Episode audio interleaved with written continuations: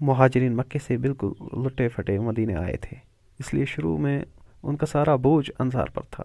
مہاجرین سے پسند نہیں کرتے تھے، اگرچہ انصار ان کی ہر طرف مدد کرتے تھے۔ اور انہوں نے مہاجرین کی تنگ دستی دور کرنے کی اور ان کی ضرورتیں پورے کرنے میں کوئی کمی نہیں کی تھی۔ لیکن مہاجرین کسی طرح بھی یہ نہیں چاہتے تھے کہ مدینے میں ان کے انصار بھائیوں پر ان کا بوجھ پڑے۔ مہاجرین مکے میں مالدار تھے اور اپنا سارا مال اسباب ہجرت کے وقت مکے میں چھوڑ آئے تھے، جس پر کافروں نے قبضہ کر لیا تھا۔ ان کے لیے یہ صورتحال اور بھی زیادہ تکلیف دہ تھی۔ چنانچہ جب مدینہ کے یہودی قبیلے بنو نظیر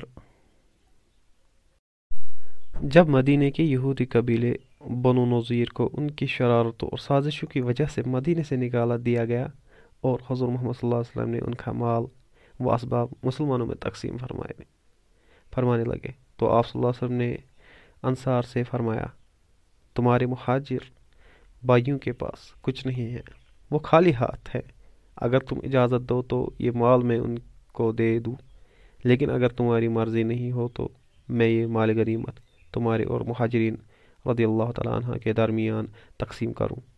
انصار رضی اللہ تعالیٰ عنہ حضر محمد صلی اللہ علیہ وسلم کی یہ بات سن کر کھڑے ہوئے اور ادب سے عرض کرنے لگے، یا رسول اللہ صلی اللہ علیہ وسلم، آپ پر ہماری مال باپ قربان ہو۔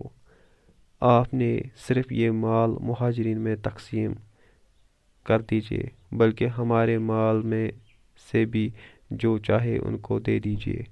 ہم کبھی انکار نہیں کریں گے۔ یہ ہمارے بھائی ہے